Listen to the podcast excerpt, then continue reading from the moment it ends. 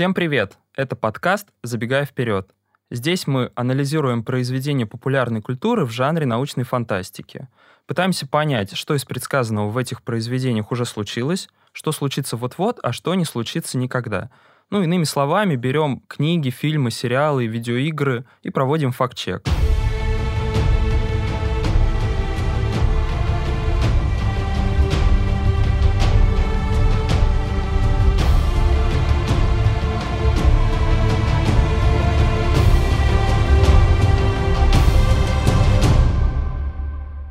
Обычно в нашем подкасте мы анализируем фантастические явления, но сегодня мы решили сконцентрироваться на работе конкретной индустрии.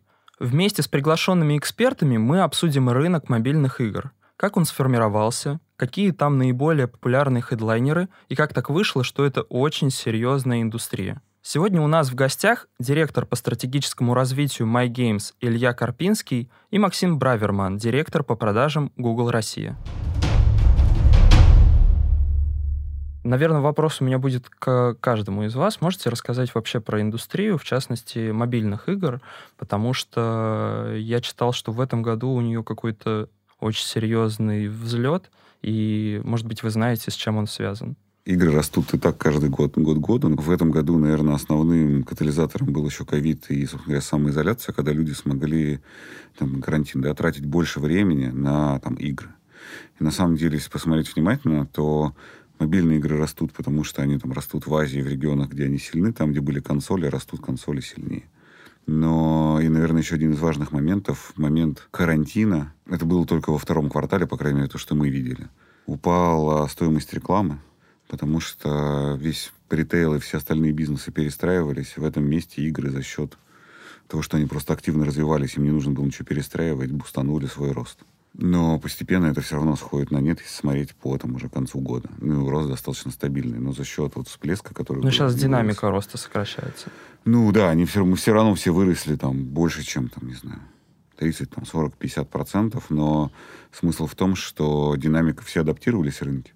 И сейчас оно уже медленнее происходит. А вы анализировали сравнение с э, другими конкурентами, которые, в общем, тоже в период самоизоляции могли напрямую контактировать с э, людьми, спрятавшимися дома? То есть это онлайн-кинотеатры, как альтернатива развлечения? Мы так, наверное, особо себя не сравниваем, прямо вот как бы конкретно. Мы пытаемся сравнивать с остальными индустриями в целом. И понятно, что там, кино с играми и книгами бьются за время пользователя. Здесь никуда от этого нельзя деться. Могу из такого сказать, очень сильно повлиял больше, так сказать, выборы президента США на мобильный трафик, его стоимость сказываются сильнее, чем Яком и онлайн-кинотеатр. Ну, возрастает стоимость рекламы перед э, самими выборами радикально, как бы в этом месте это становится очень дорого, потому что политическая реклама выкупает весь трафик с рынка ну, сейчас про американский рынок говорить. Но нужно также понимать, что игровые компании, они все-таки 100%, наверное, игровых компаний оперируют играми не на локальном рынке, а на международном. Соответственно, Россия занимает всего 2% мирового рынка там, игр. И да, в нашем случае у нас, наверное, выручка все-таки не 2% в России, а больше 20%, но больше 40% приходится мобильной выручки на США, то, естественно, для нас это сказывается. Что известно про аудиторию?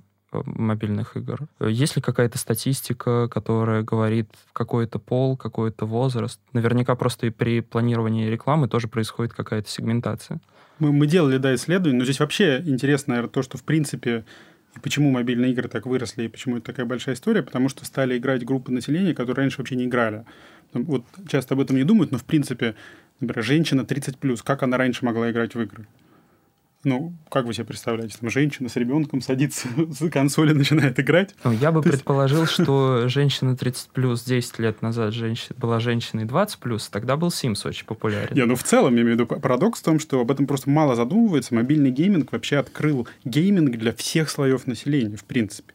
И у нас получается, вот мы делали исследования, и не сказать, что есть какая-то закономерность. В целом, вообще часто думают, что играют дети. Вот это вообще сразу нужно забыть. Это, наверное, самое неправильное утверждение, которое есть, потому что играют все. И дальше, вот если смотреть прям по демографии, а, мужчины и женщины примерно 50 на 50. То есть у нас, если вот фактически смотреть, у нас 52% мужчин и 47 женщин получились. По возрастным группам вообще вот мы били на три возрастные группы 18-34, 35-45 и 45+, примерно одинаковое количество.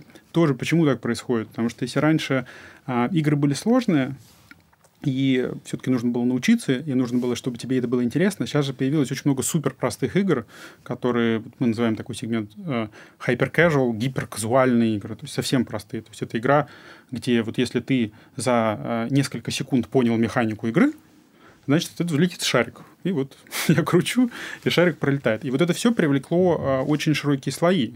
И поэтому получилось, что с точки зрения соцдема теперь играют просто все. Просто играют в разное в целом, скорее, тренд, что весь рынок, он очень диверсифицируется. Получается уже очень много разных сегментов, разных игр для разных аудиторий, разных механик и так далее, так далее. Была игра Double Jump, и было много игр с такой очень простой интуитивной механикой управления.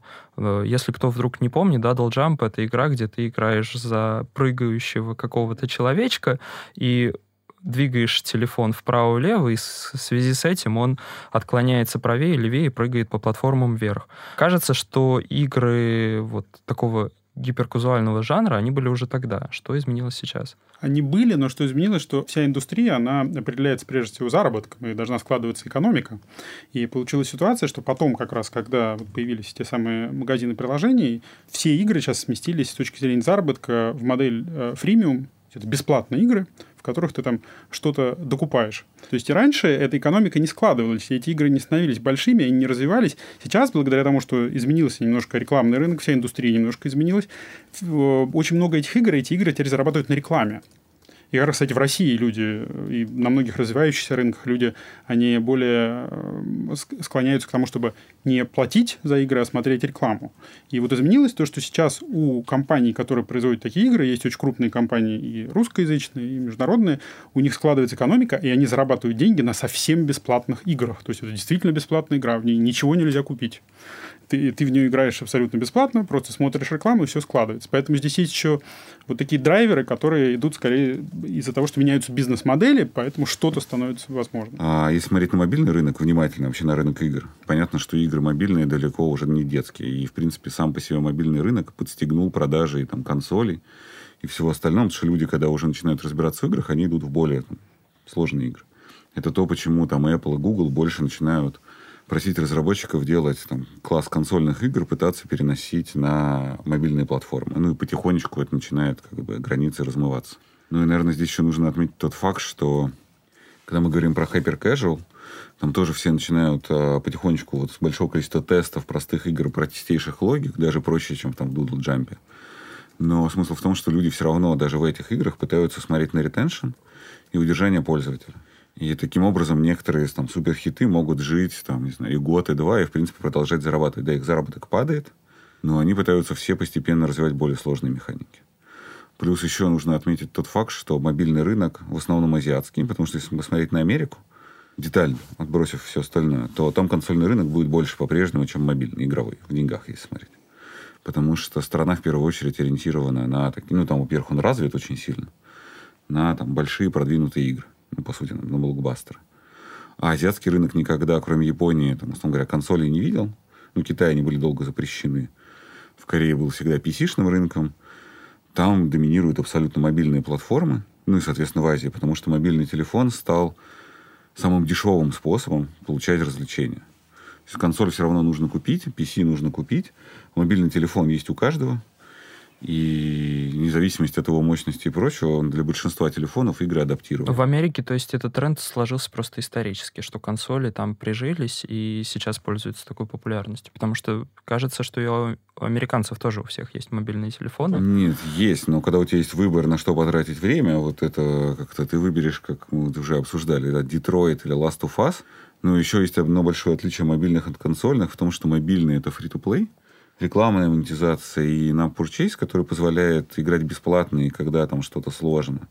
В зависимости от типа монетизации, либо через ивенты, либо через пейволы. На консолях это полноценные игры, в которые нужно отбивать, как в кино, да, ну, то есть, условно говоря, там, не знаю, дорогой бюджет, высококачественный продакшн, совершенно другой уровень погружения.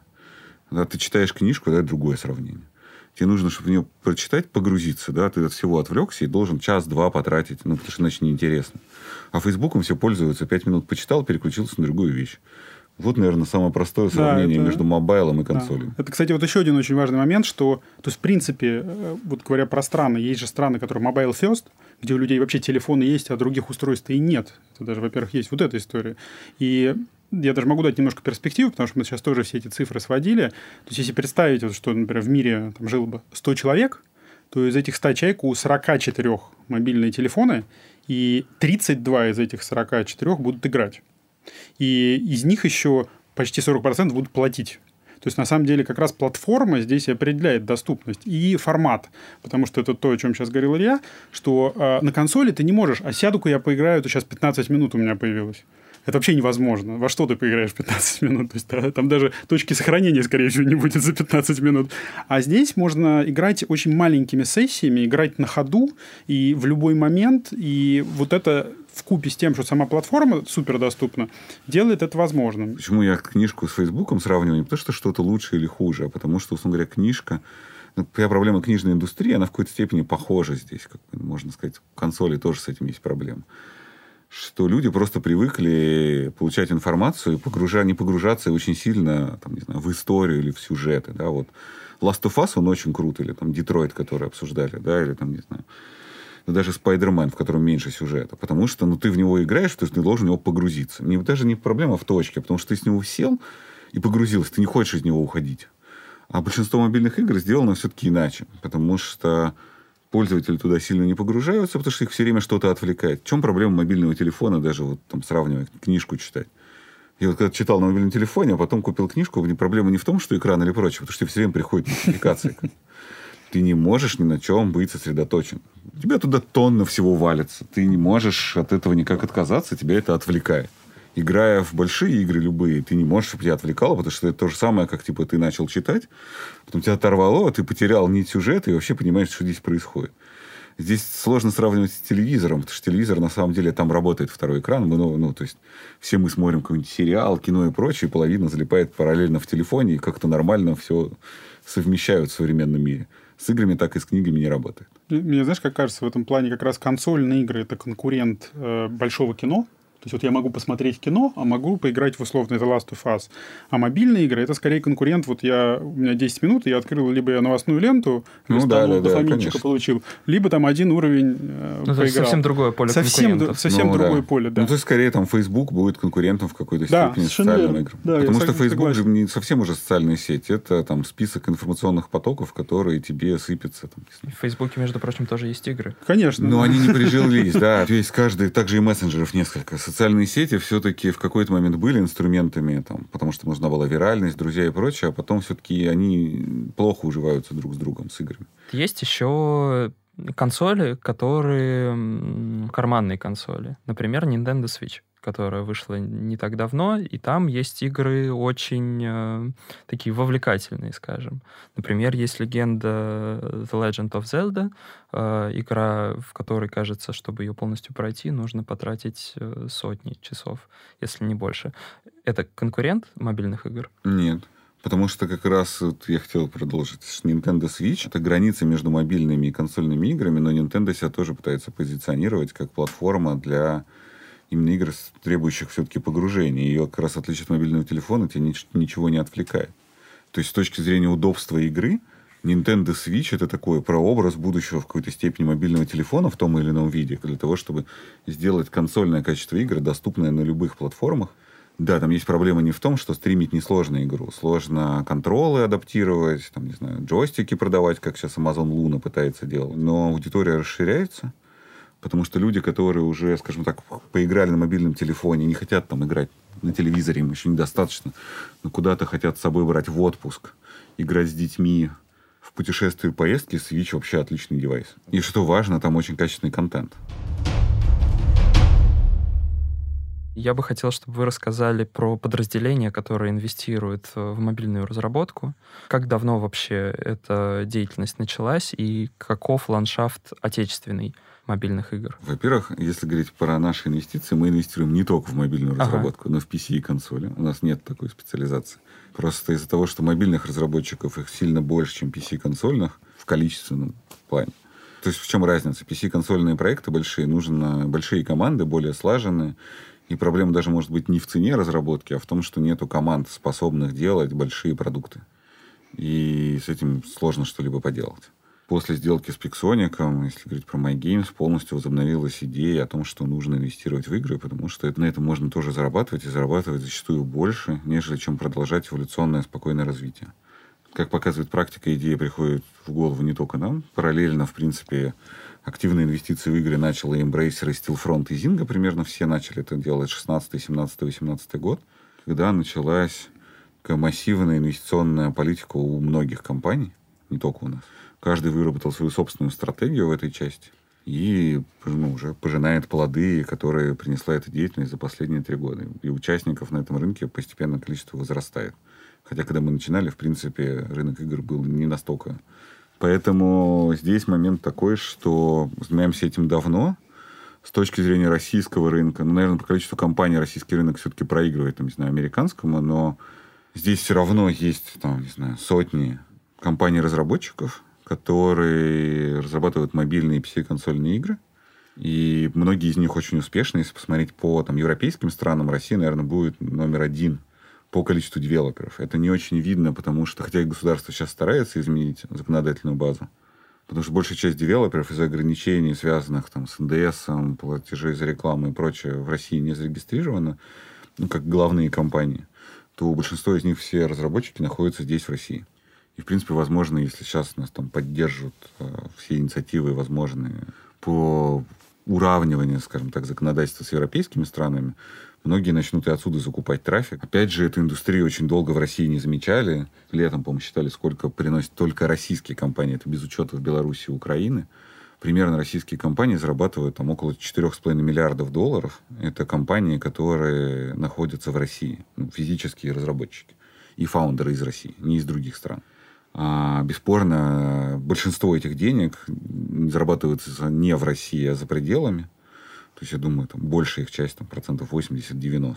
Что весь российский рынок там около 2 миллиардов долларов. Да, российские разработчики зарабатывают там 4,5.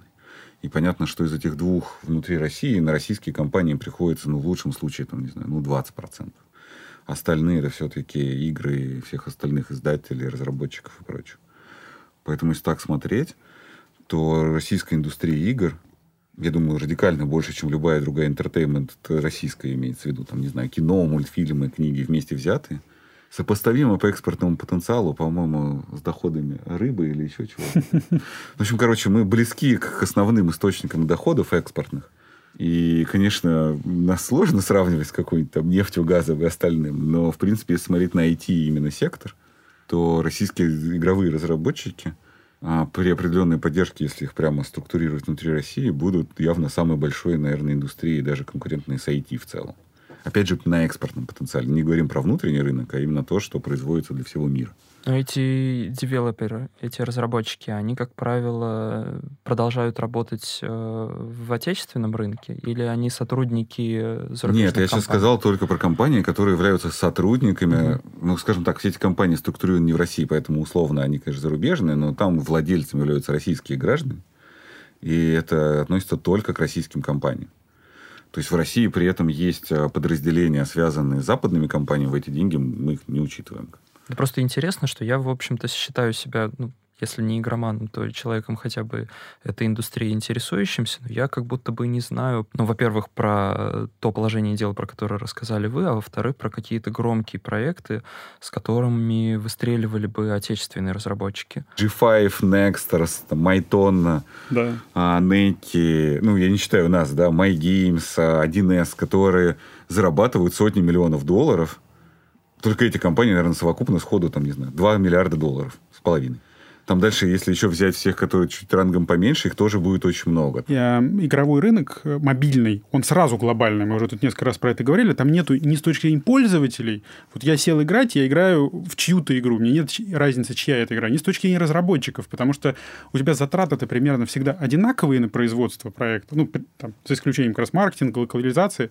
Э, и поэтому тебе нет никакого смысла выпускать на какую-то конкретную страну, и ты тоже выпускаешь на весь мир. Поэтому это такой вообще, наверное, один из самых глобальных рынков, который можно себе представить. Потому что я вот до этого долгое время работал с IT-продуктами, с неигровыми. И оно вроде бы близко, но нет. Там все намного сложнее. Ты все-таки сталкиваешься с какими-то местными законами, местными процессами. Хотя ты вроде тоже делаешь не физический продукт.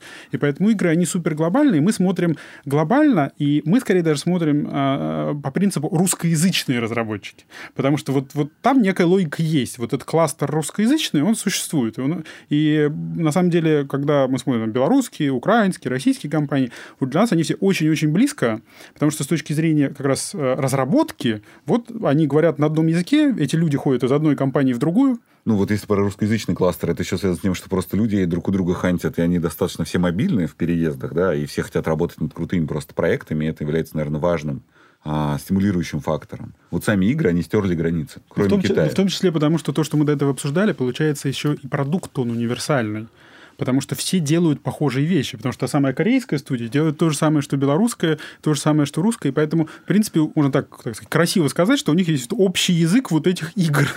И, и похожие ценности, похожие интересы. Меня, например, всегда удивляет, это уже такое менее бизнесово, но на личном уровне, что там супер увлеченные люди, то есть люди, которые там 20 лет занимаются, они миллиардеры долларовые, они сидят и каждый билд своей игры играют. И меня это всегда удивляло. Я в никакой другой индустрии этого не видел. Вот я за всеми индустриями вообще работаю.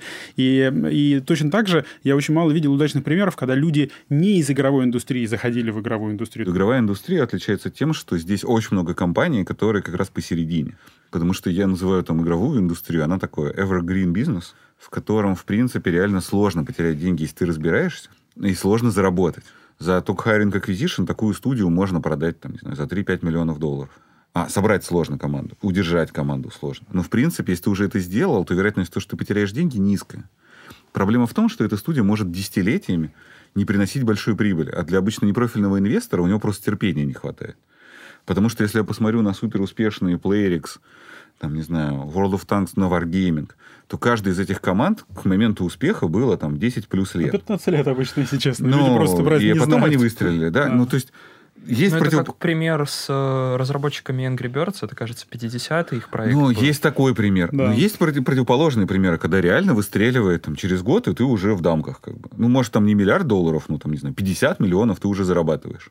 А классический инвестор, который не разбирается в играх, он просто с ума сойдет, когда у тебя третий год одно и то же, ничего не меняется. Вроде и денег много не просят, ну и прибыли не приносят. И люди какие-то странные. Все грезят мечтами, что они когда-нибудь построят суперпродукт. Ну, потому что игры — это индустрия, в которых много мечтателей, и такой микс как раз кино и программистов. И причем вот сложно поверить, но опять же, ну, опять же, много лично знаю всех этих людей, у которых эти большие крупные компании, и у них у многих цель не деньги.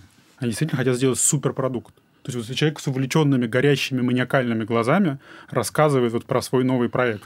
Вот тут я бы хотел как раз перейти к теме акселератора, который запускает э, MyGames и Google. Акселератор запустился уже, в ноябре. Сейчас как раз этап э, сбора заявок. Можете ли да? рассказать, э, как-то он уже начался, какие-то заявки вы уже рассмотрели, какие вообще ожидания, вот, видели ли вы уже эти горящие глаза, про которые говорите? Это же не совсем обычный акселератор, потому что, опять же, в играх очень сложно запустить классический акселератор, где ты посадишь кучу стартапов, которые начнут что-то создавать. Ну, потому что в акселераторах айтишных там очень часто людям нужно понять там бизнес-модели, разобраться с финансово-юридическими моделями своими, да, поискать кучу неизвестного. В играх многие вещи, они на самом деле очень известны, если ты этим хоть как-то занимаешься. Как структурировать бизнесы, где брать людей и прочего, мы этим давно занимаемся, потому что мы помогаем всем нашим студентам. С HR, с рекламой. Google активно развивает и обучает всех, имея там команды и сторы, и рекламы и прочего. Поэтому в играх классические акселераторы это очень сложно. Ну, то есть такие как в когда ты посадил всех на три месяца, и они там тебе сейчас что-нибудь родят. Потому что в играх все-таки является ключевым это придумать, там, не знаю, уникальный микс механик игровых, какого-нибудь арт-стиля, попробовать либо там старую механику на новой платформе, либо на новой аудитории, разные такие вещи в основном поэкспериментировать. Ну и, в принципе, потому что делать просто там клоны или копии чего-то в играх уже так заработать ну, денег это вообще фактически аудитория, сеттинг и механика. И вот ну, по сути, да, ты, ты с этими переменными играешь. Поэтому как бы посадить кого-то, где вот они должны какую-то идею родить, бессмысленно так не работает. Поэтому мы исходили из того, что у нас... Мы хотели дать возможность людям, мы хотим, которые на сегодняшний день находятся, там, не знаю, на очень стартовой позиции, мы так и так инвестируем, но иногда это там сложно. Они не хотят по какой-то причине работать там, не знаю, с большими корпорациями или с фондами. А сама по себе идея акселератора, она позволяет им познакомиться с нами лучше, да, а нам им возможность дать помочь и дальше уже как-то договариваться о будущем сотрудничестве. Поэтому мы в первую очередь смотрим на историю, когда мы можем собрать материалы с тех, кто хочет в этом акселераторе поучаствовать и получить определенные плюшки и возможности, которые дают MyGames и Google. Соответственно, поэтому в первом этапе мы собираем заявки. Отсматриваем часть продуктов. Те, которые будут наиболее лучшие, это просто будет на следующем этапе, после сбора заявок, потому что так рано очень сказать. Пройдут специальную ревью и получат специальный фидбэк от, от Google, команды Google и от команды MGVC. То есть вне зависимости от того, захотят они дальше с нами работать или нет, они получат то, что получают обычно компании крупные, которые, там, не знаю, специально Google Review, или компании, которых мы проинвестировали, потому что по-другому данную опцию получить невозможно. Это впервые сделано так, что даже маленький стартап с простой игрой сможет получить полноценное ревью своего продукта со стороны платформы. Да, это как раз, в принципе, основное преимущество, потому что мы такую э, услугу делаем компаниям, которые вот уже уровня упомянутых, и больше никому. То есть это компании, которые вот можно, партнеров, вот, с которыми у меня команда работает, и можно пересчитать вот на пальцах прям физически. Ну и получается ситуация вин-вин, что Совершенно верно. любые Да. разработчики получают Да. очень классный фидбэк, вы э, смотрите Не, ну мы рынок смотрим, на, на мы предмет помогаем. классных идей. Да, у нас получается такая 360 история, потому что вместе с мейлом мы как раз, если представить вот всю воронку того, что должен сделать разработчик, чтобы стать успешным, а, мы как раз с мейлом покрываем всю эту воронку. Мы еще пригласим разных экспертов с рынка, в том числе даже от компаний-конкурентов. Собственно говоря, у нас финал акселератора такой же, как у любого, там есть демо-дей. Когда те, кто прошли наиболее качественный акселератор, смогут представить свои продукты широкой общественности, уже понимая определенное ревью, которое на эти продукты сделаны, и в том числе смогут обменяться с рынком. Возможно, они не от нас получат инвестиции. А для нас это интересно с точки зрения того, что это такой гейт для людей, которые могут представить свои продукты широкой массе там, потенциальных инвесторов или партнеров, при этом получить с помощью нас и Гугла продукт-ревью, который они бы получили, став только супер успешной уже компанией. Не, ну и просто мы им еще расскажем много всего, потому что там же типичные проблемы, а, которые рождаются, они связаны и со структурой рынка. Вот мы говорили, что все глобальное, но это значит, что тебе нужно сделать локализацию на все. Если ты обычный разработчик, который просто придумал игру, ты вообще не представляешь себе, что такое условно Япония. Ты вообще не понимаешь, что это реально другой мир совсем.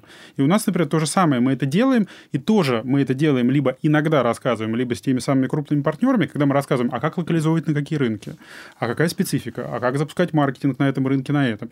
И вот это все тоже обычно доступно, либо если ты попробовал сам, набил шишки, либо если ты очень большой. И здесь в рамках этой акселерации это мы тоже будем рассказывать уже всей массе этих компаний, поэтому это такая уникальная возможность действительно. Я правильно понимаю, что участники этого акселератора это уже э, собранные команды разработчиков, которые могут показать какой-то MVP, то может- есть какой-то... Ну, то есть MVP они должны показать, иначе нечего ревью. Да, иначе нечем разговаривать. Да, Не с для, тех, разговаривать. кто не знает, что такое MVP, это можете пояснить? Ну, Ми- это- Минимум viable product, то есть минимально жизнеспособный продукт, чтобы хоть Да. что-то можно было потрогать. Чтобы можно было во что-то поиграть и пощупать. Это помимо MVP еще называется vertical slice в играх, если кто-то там из игровых тематик, да, когда у тебя, у тебя здесь одна локация, один персонаж, там набор всех ключевых игровых механик там в финальном качестве. Не весь контент игры, да, а просто там, не знаю, 5% контента, но уже который можно отревьюить и понять, как с этим будет Мог жить. одну сцену сыграть. То есть понять, Ну, как хотя э, эти 5% Ну, по сути, как ты, ты же делаешь стадий. основной игровой цикл, и его красиво оформляешь, и дальше ты можешь протестировать. На самом деле мы тестируем так, и акселерация позволяет людям в этом разобраться. Стоимость креативов, стоимость рекламы ты можешь протестировать до того, как игру сделал. Особенно Да. на мобильной платформе. Очень много инструментов, в отличие от PC-консолей, позволяющих собирать статистику и аналитику с самого первого дня разработки. Кстати, вот это тоже очень большая разница, потому что как раз мы когда говорили о PC-консолях, там же действительно процесс, который больше похож на кино. Вот ты вложил Да. вот эти очень много денег, потом сделал очень большой промо. Ну, то есть это ровно как кино запускается. В мобильных играх вот не так, как э, там что-то сделал крутой продукт, просто какой-то маркетинг, ты сразу должен смотреть, сходится ли у тебя вообще экономика. Да, да, да. И, собственно говоря, возвращаясь к акселератору, наша задача помочь людям разобраться вот во всех этих особенностях, потому что они могут свои игры проверить даже на стадии MVP. Они могут прийти в Google, сделать пару тестов Да. по закупке в сторы, понять стоимость своего CPI, понять, как им нужно правильно построить монетизацию, чтобы у них в конце концов сошлись цифры. Ну и многое мы им сразу можем сказать, потому что у нас есть, естественно, понимание, есть какие-то усредненные уже показатели по индустриям, по жанрам и так далее, и так далее. Поэтому они действительно могут избежать очень многих проблем. Я правильно понимаю, что это очень важно просто из-за того, что это очень дорогостоящее Конечно, производство, конечно. и тебе очень важно на старте спрогнозировать все риски, чтобы проект не оказался нерентабельным. Ну, тебе вообще важно, то есть у тебя же получается такие продукты, там экономика видна сразу. То есть она либо складывается, либо не складывается. Если ты сделал что-то, то есть у тебя есть некая воронка, в которой ты все это считаешь, и если ты получил уже половину этих цифр, ты можешь понять, а вот вторая половина цифр, с учетом того, что ты сделал, сработает или нет. Поэтому ты действительно просто можешь сэкономить очень много времени и что-то сразу не пытаться делать, что-то там вообще не делать. У меня есть вопрос. Э, Осенью очень популярной игрой стала Among Us. И кажется, она сейчас вообще рвет э, все топы по мобильным играм. А, но я не вижу там рекламы. Э, и игра досталась мне бесплатно. Такие игры периодически на мобайле появляются, у которых важно две составляющих. Это вопрос либо виральности, когда стримеры начинают стримить, и люди на нее начинают Да. смотреть. То есть она не свежая, и люди там не думали о монетизации. Она просто уже там эволюционным способом стала радикально вдруг успешной. В мобильных играх, а, и с точки зрения прогнозирования, ты можешь многие вещи тестировать на ранней стадии, ты просто их не запускаешь. Многие запускают и тестируют в софт-лончах и прочее, потому что, там, не знаю, верят в идею и модифицируют. Например, Монкас Два года ничего не происходило, денег особо не было, игра ничего особо не зарабатывала, а потом стримеры ее по какой-то причине взлюбили и сделали, потому что она рекламу не отбивала, да, ее проблема в том, в чем в таких играх проблема. Ты можешь быть и успешный, наверное, но твоя экономика не сходится, поэтому ты не можешь закупать много рекламы. А когда тебя неожиданно полюбили стримеры, у тебя срослось чудо, и Ну и люди, причем еще очень часто, когда какой-то качественный продукт, они сами хотят даже поддержать. Я, вот я даже сам, когда, например, что-то играю, и даже если бесплатный проект, и он бесплатный, и я в него играю, почему нет? Я могу что-то Ну, даже вот такой... Ну да. под- И возвращаясь к теме успеха, я тебе могу так сказать. То, почему я начал из одних моментов, и тоже чуть вернусь к теме инвестиций, что важны именно команды в играх. Даже иногда не продукты, ничего, а команды. Потому что когда у тебя слаженная команда с горящими глазами, у нее может не получаться с первого, с второго, но с третьего раза получится. Да? Там Naughty Dog, всякие Quantic Dreams, не с первого раза все строились, да, если посмотреть их историю. Да, у кого-то прям получалось системно. С другой стороны, когда ты делаешь игры типа Last of Us, Ведьмака, там, не знаю, Детройта, в играх в этом случае можно предсказать. Ну, там да. Но это, опять же, Успех. как кино уже. Такое. Ну, в кино тоже провал Да, я и бывает. говорю, там тоже фокус-группа. так- Системный как бы подход можно. Поэтому, наверное, и в консолях, и в PC, и в мобайле, обладая определенным опытом, слаженной командой, аналитикой и желанием проверять свой потенциальный успех на как можно ранних стадиях, ты плюс-минус угадываешь, сколько ты можешь продать. Очень сильно от вот этого production quality зависит. Да, потому что игроки, ну, то есть, в отличие от кино, фидбэк на фильм, он иногда работает, ну, то сейчас я не знаю, что будет после ковида, но там происходит так, что в кино зрители ходят, потому что они ходят там выходные провести. Плохой, хороший фильм, там что-то будут продажи. Важно, так сказать, попасть в правильный релиз, заманить людей, там, неважно. И все будет отлично. Люди идут на актеров. ну, там, на актеров, Да, там да, могут да, быть какие-нибудь да. дурацкие комедии, которые Да. вроде по рейтингу не очень, народ все равно на них Да. идет, да, как...